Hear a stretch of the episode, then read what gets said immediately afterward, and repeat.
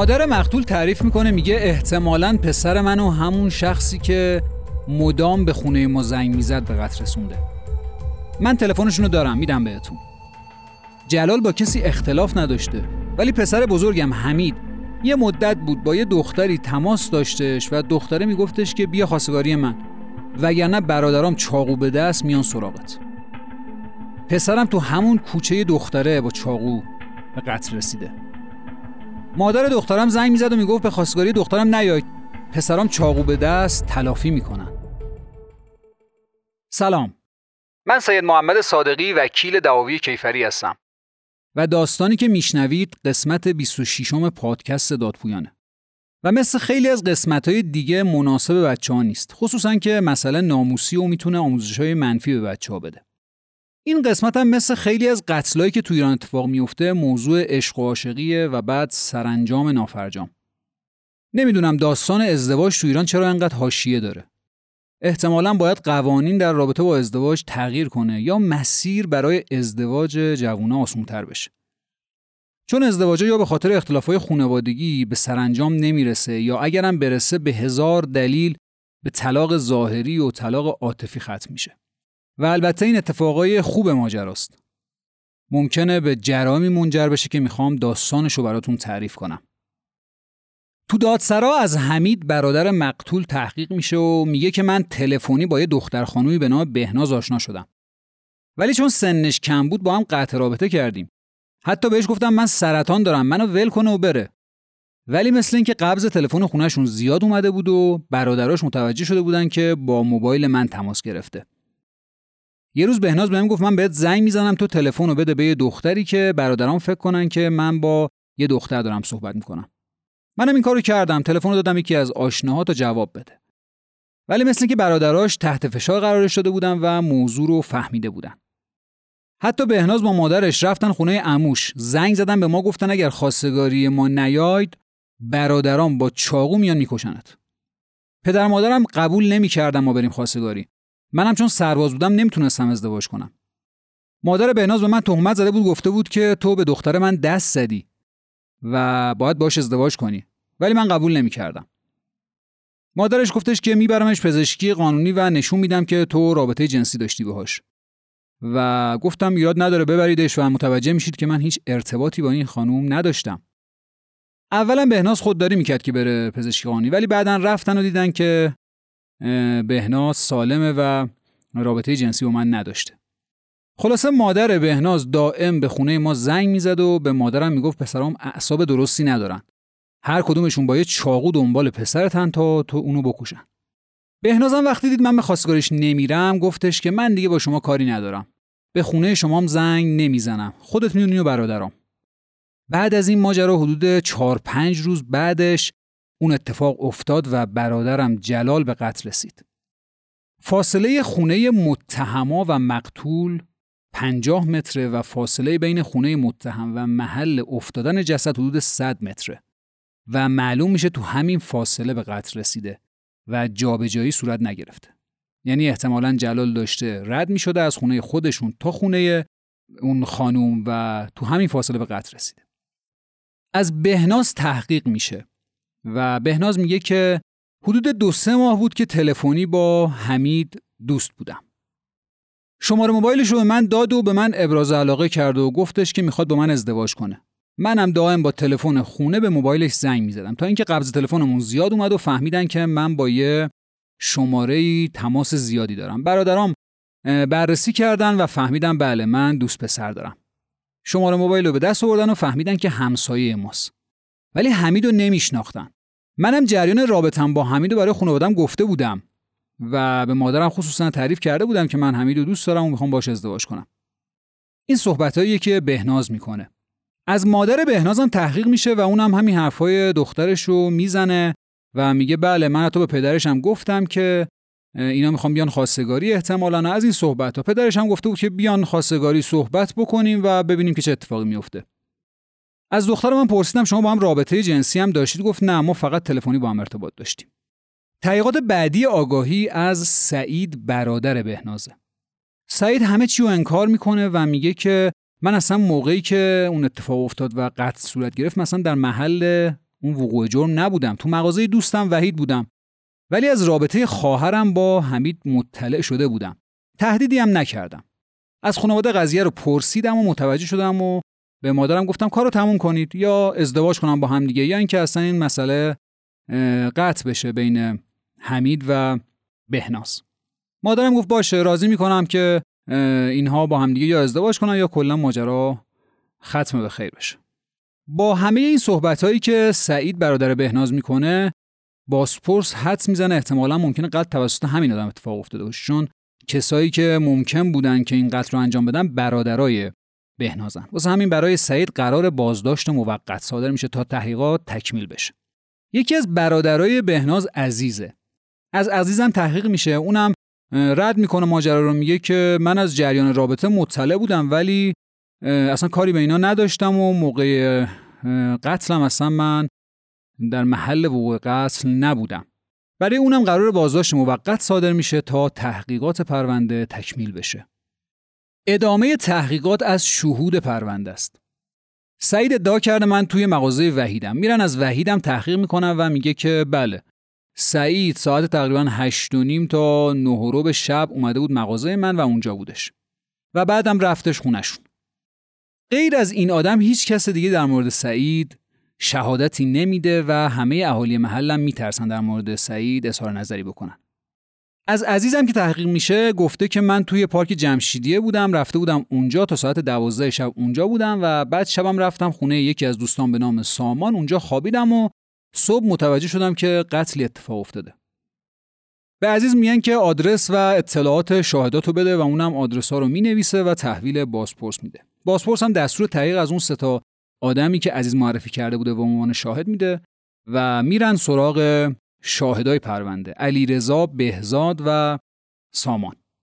علیرضا و بهزاد میگن که بله عزیز اومد اینجا با همدیگه رفتیم. پارک جمشیدیه دو دوازده شب اونجا بودیم بعدم اومدیم خونه و از ماجرای قتلم تا فرداش مطلع نشدیم. سامان هم به عنوان شاهد دیگه همین ها رو تایید می‌کنه.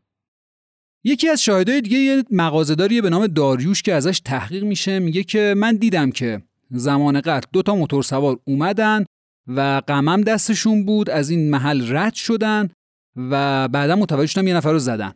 ولی می‌دونم که سعید و عزیز یعنی برادرای بهناز نبودن. اونا سوار موتور نبودن. چهره یکی از اونا رو دیدم و می‌تونم چهرهنگاری کنم ولی شماره موتورسیکلت رو ندارم.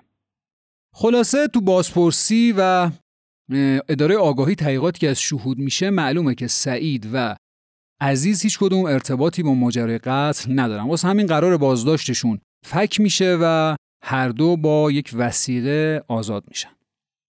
تحقیقات از همه افراد انجام شده ولی معلوم نیست کی جلال رو به قتل رسونده. و بازپرس و اداره آگاهی کاملا ناتوان شده از اینکه قاتل رو پیدا کنه.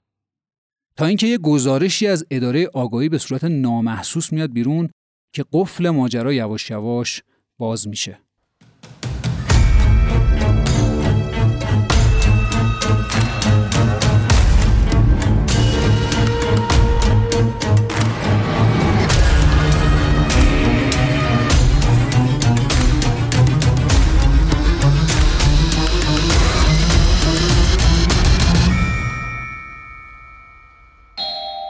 افسر آگاهی گزارشی میده به بازپرس که به صورت نامحسوس انجام شده و نشون میده یه خانومی به نام اکرم گفته که حدود یه ساعت قبل از قتل عزیز جلوی در خونشون نشسته بوده و یه چاقو توی دستش بوده و با چاقو داشته بازی می‌کرده.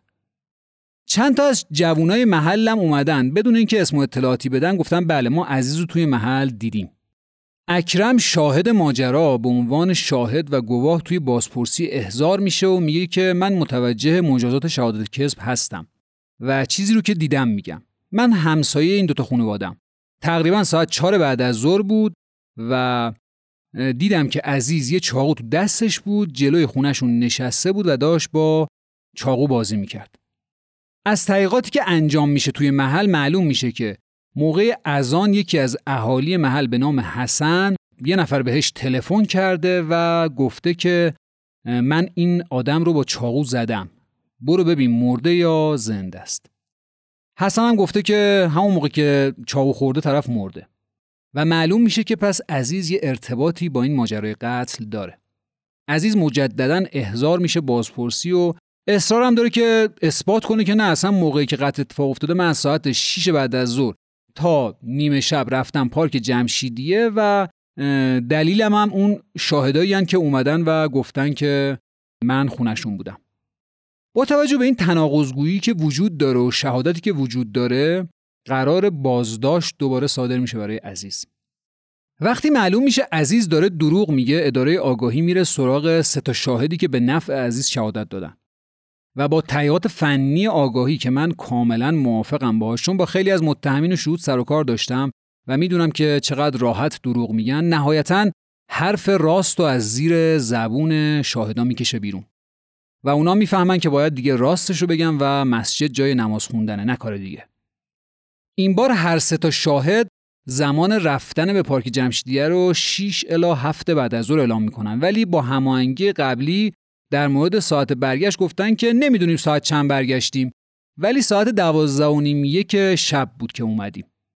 از شهود که تحقیق میشه گفتن که از این ساعت دو شب تقریبا همون ساعت های دو شب حادثه بود که زنگ زد به حسن دزده که ازش تحقیق کنه ببینه اون فردی که من با چاقو زدم مرده یا زنده است.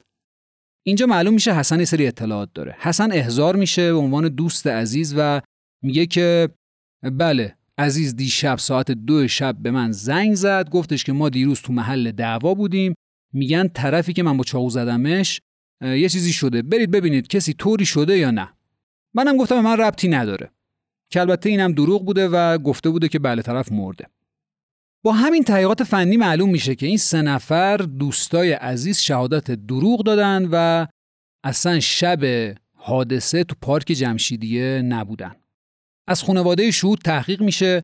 مادر علیرضا که که از شهود بوده میگه که بچهش به خاطر دوستی و رفاقتی که با عزیز داشته دروغ گفته و خودش رو تله افتاده.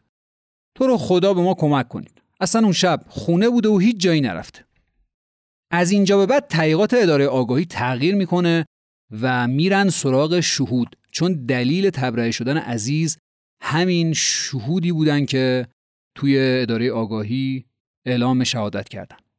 نهایتا شهود واقعیت ماجرا رو تعریف می‌کنن و میگن تو شب قتل اصلا پارک جمشیدیه نرفتن و شهادت دروغ دادن.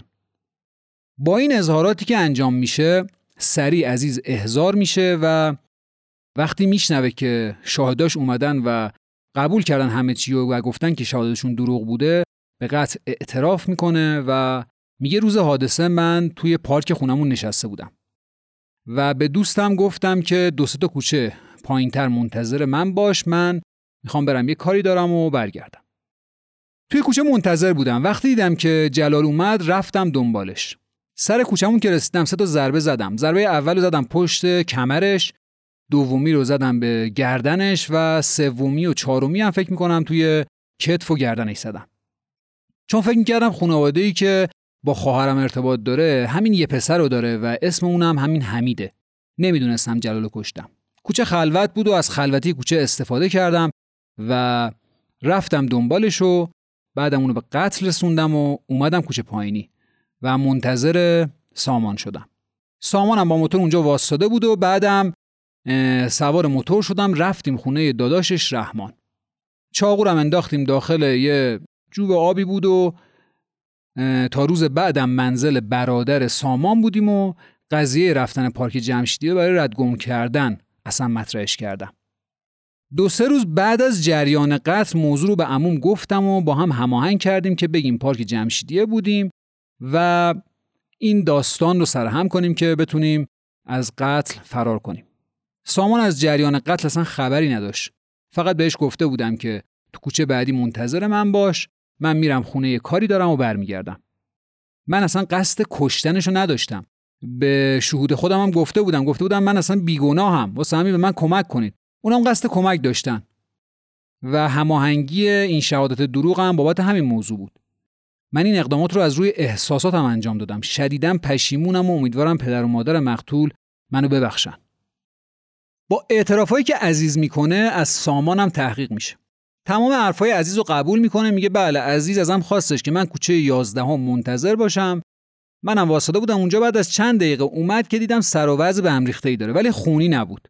بردمش قالیشویی خودمون اونجا بودیم شبم اونجا خوابیدیم. عزیزم ازم خواستش که من اونو فردا هرش دارم ببرمش جای دوری که از محل دور باشیم. چون تو قالیشویی بهم گفته بود که یه نفر به نام حمید مزاحمت ایجاد کرده برای خانواده منم با چاقو زدمش. واسه همین رفتیم خونه عموی عزیز اونجا هماهنگ کردیم و تصمیم گرفتیم که برای کمک به عزیز یه چنین داستانی رو سرهم کنیم. خلاصه منم تقاضای بخشش دارم و پشیمونم. شاهد بعدی علی رضای ازش تحقیق میشه و میگه که بله از بچه های محل شنیدم که عزیز یه نفر رو با چاقو زده و فهمیدم جلال بوده که به قتلم رسیده. موضوع رو از عزیز پرسیدم گفتش که ماجرا ناموسی بوده این کارو کردم و به قتل رسوندم جلالو. منم برای نجات دادن عزیز از قتل شب رفتیم منزل عموی عزیز و, اونجا هماهنگ کردیم که داستان پارک جمشیدیه رو بگیم. از شاهد بعدی هم که تحقیق میشه و اونم اقرار می‌کنه به شهادت کذب و میگه برای کمک به عزیز بوده و الان فهمیدم چه اشتباهی کردم و درخواست بخشش دارم با روشن شدن ماجرای عزیز و اتفاقاتی که افتاده میارنش بازپرسی و ازش می‌خوان که ماجرا رو یه بار دیگه درست تعریف کنه و حقیقت ماجرا رو بگه. و اونم شروع می‌کنه به تعریف کردن ماجرا.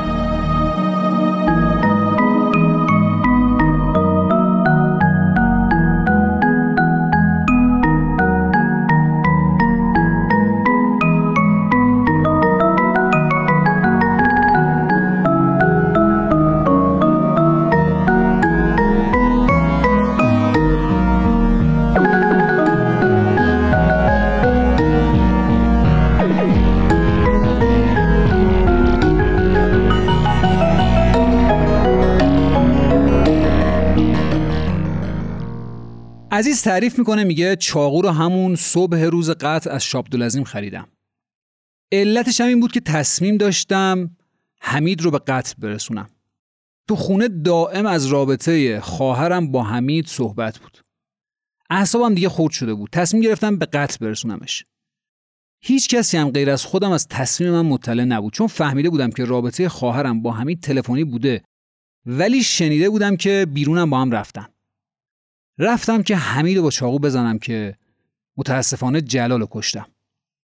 تحقیقات تموم میشه و توی آخرین دفاع بازپرس از عزیز می‌پرسه که آخرین دفاعتو مطرح کن. عزیز توی دو سه سطر با خط خودش می نویسه من تمام صحبت هامو توی اداره آگاهی تکذیب می‌کنم و هیچ کدوم از حرفایی که زدم و قبول ندارم. من جلال رو نکشتم. فقط زیر شکنجه روحی و بدنی تن به قبول یه چنین قتلی دادم. بازپرس پرونده رو بررسی می‌کنه ولی حکم به موضوع قتل میده و پرونده رو با کیفرخواست قتل عمدی جلال و شهادت کذب شهود میفرسته دادگاه کیفری یک. عزیز نهایتا توی جلسه دادرسی دادگاه اتهام قتل عمدی جلال رو قبول می‌کنه. و میگه چون از قضیه ارتباط خواهرم با حمید مطلع شده بودم و صحبت هم به جایی نرسیده بود و تو خونه هم دائم صحبت از این قضیه بود تصمیم گرفتم با چاقو بزنمش. یه چاقو خریدم که حمیدو بکشم. چون نمیشناختمش برادرش رو به قتل رسوندم. تمام اظهاراتم توی مرحله تحقیقات مقدماتی واقعیت بوده و قبول دارم و درخواست عفو دارم. دادگاه کیفری یک بعد از تحقیقاتی که صورت می‌گیره و اظهاراتی که تو جلسه رسیدگی میشه و حالا اظهاراتی که عزیز می‌کنه میگه قتل خطای محض بوده و مشمول قتل عمد نیست. یعنی قرار بوده حمید بکشم ولی جلال رو کشتم. پس قتل عمد نیست. دادگاه می استدلال رو می‌کنه که یه چنین چیزی نیستش. قتل قتل عمده و خطای محض نیست و اینها استدلالایی که یاد گرفته عزیز که بتونه از قتل خودش رو تبرئه کنه. که موضوع خیلی فنی و حالا مفصله و مطرح کردنش هم خیلی لازم نیست. نهایتا عزیز رو به دلیل مباشرت در قتل عمدی مرحوم جلال با ضربات متعدد چاقو به خاطر اینکه عزیز با قصد و تصمیم قبلی مبادرت به خرید چاقو کرده و تو تاریکی شب سر راهش قرار گرفته کمین کرده و وقتی که دیده محیط خلوته از پشت بهش حمله کرده و ضربات متعددی هم با چاقو بهش زده. با توجه به همه این اوصاف که ضربه اولی هم که بهش زده از پشت بوده و خیلی هم عمیق بوده که دیگه مقتول اصلا کوچکترین دفاعی در مقابل عزیز نمی‌تونسته انجام بده. و گزارش معاینه جسد هم اینو تایید می‌کنه. و متهم یعنی عزیزم با علم و آگاهی کامل و شناخت مقتول از پشت بهش حمله کرده. و واسه همین موجب مرگ این آدم شده عزیز رو محکوم می‌کنه به یک بار قصاص نفس بابت قتل عمدی جلال.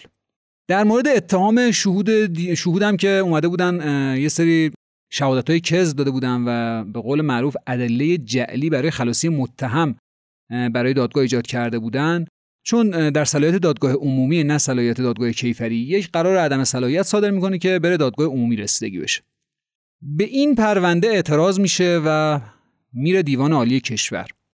اونجا هم رأی دادگاه کیفری یک رو تایید می‌کنه و میگه که کاملا درست رأیی که دادگاه صادر کرده و قتل عمدی رو تایید می‌کنه. نهایتا عزیز بعد از گذروندن چند ماه حبس با دستور قاضی اجرای احکام تو زندان قزلحصار اعدام میشه.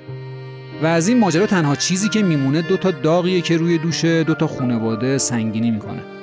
خانواده جلال و خانواده عزیز. اونم به خاطر یه موضوع ساده ای مثل خواستگاری و ازدواج. و نمی‌دونم کی قرار تموم شه این سختگیری ها و تعصبات غلط خانوادگی برای ازدواج جوانان و من مثل همیشه امیدوار برای تموم شدن این مدل نگاه ها به مقوله ازدواج.